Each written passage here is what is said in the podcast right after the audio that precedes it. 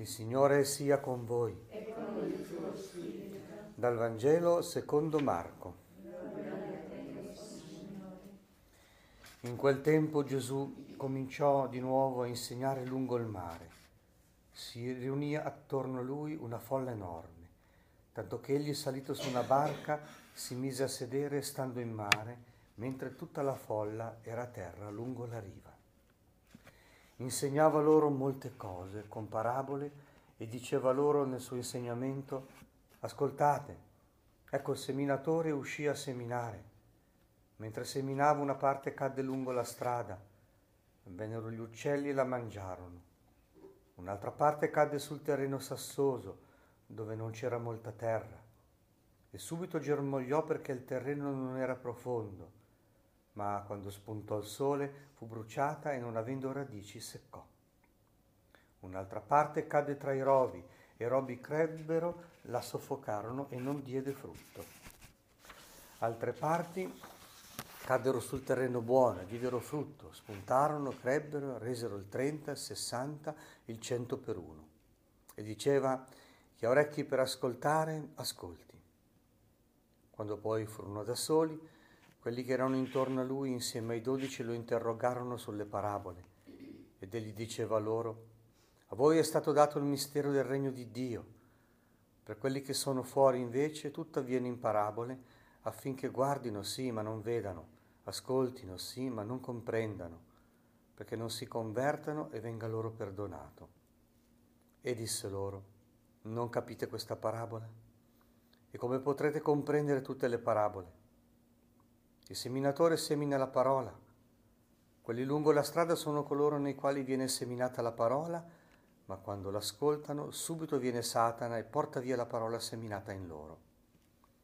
Quelli seminati sul terreno sassoso sono coloro che quando ascoltano la parola subito l'accolgono con gioia, ma non hanno radici in se stessi, sono incostanti e quindi al sopraggiungere di qualche tribolazione o persecuzione a causa della parola subito vengono meno. Altri sono quelli seminati tra i rovi. Questi sono coloro che hanno ascoltato la parola, ma sopraggiungono le preoccupazioni del mondo e la seduzione delle ricchezze e tutte le altre passioni e soffocano la parola e questa rimane senza frutto. Altri ancora sono quelli seminati sul terreno buono.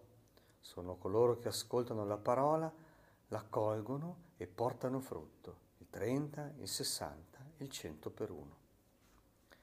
Parola del Signore. Lode a te, o Cristo.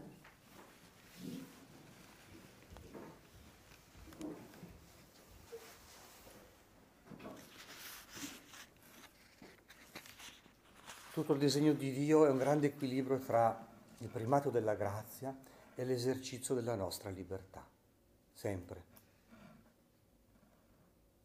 Allora è impressionante vedere come tutto dipende da Gesù, tutto dipende dalla parola.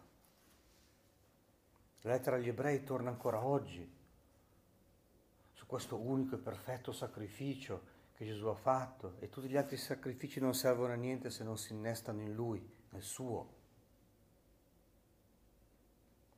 E nella parabola del seminatore appunto al centro ci sta la parola. Ma subito Gesù si affretta a dire, ecco, importante la parola, ma è importante anche ascoltarla. Ascoltarla nel senso del Vangelo è metterla in pratica, fare in modo che la parola possa portare frutto. Questo è l'unico merito dell'uomo. Non disonorare la parola, corrispondere alla parola, permettere alla parola di sviluppare tutta la sua fecondità. E allora ecco illustrato tutto quello che ci può succedere. Anzitutto è, è così importante ascoltare la parola che quando non c'è proprio l'ascolto uno sente senza sentire e vede senza vedere, quelle parole così dure. Eh? Dove Gesù cita l'Antico Testamento e dice, quelli che sono fuori tutto avviene in parabole, perché le parabole sono una provocazione, sono dei racconti costruiti in modo tale che se tu apri a quella parola, la parola dischiude tutto il suo senso. Se tu chiudi non, non senti niente, non capisci niente. Eh?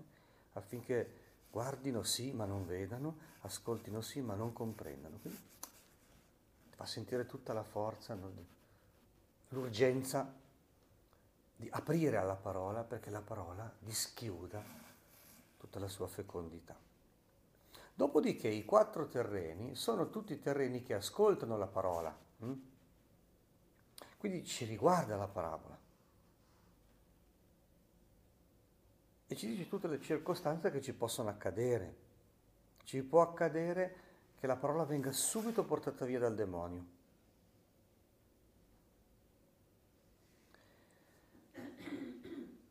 Quindi la parola è seminata anche in noi, ma viene portata via. Bisogna stare molto attenti a non farcela portare via. Ci può accadere di essere il terreno sassoso, quelli che non permettono alla parola di radicarsi e quindi eh, subito l'accolgono con gioia, ma non hanno radici in se stessi e tutto viene eh, sciupato dall'incostanza perché poi al sopraggiungere di qualche prova, che richiede invece appunto la pazienza e la costanza, che però Dio è sempre disposto a donarci, se no non andava in croce, eh, dove si vede tutta la pazienza, la costanza del Figlio di Dio. Hm? E quindi è una pazienza e una costanza che è a, è nostra disposizione quando accogliamo la parola e facciamo comunione con il suo corpo. Arriva la tribolazione, la persecuzione, magari proprio a causa della parola, attenzione, eh?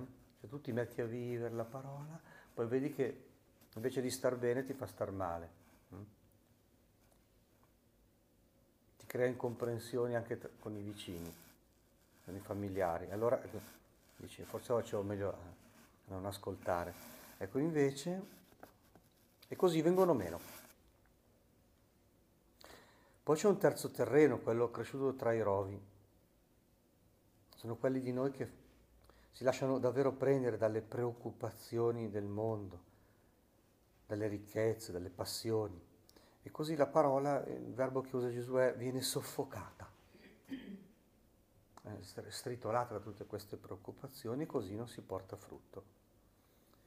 Infine poi c'è un'accoglienza positiva della parola che però è, è, è varia, è stratificata. E Gesù molto realisticamente dice che anche in chi accoglie positivamente la parola, poi la parola port- porterà frutto dove il 30, dove il 60, dove il 100. Noi ci prepariamo a vivere la festa di Don Bosco, eh, un grande santo proprio perché si vede cosa ha fatto la parola di Dio seminata in lui. Hm? Avendola accolta in maniera affettuosa e generosa, ecco che ha prodotto tantissime opere buone di cui noi stessi siamo, siamo il frutto. Signore, fa che ascoltiamo con frutto la tua parola.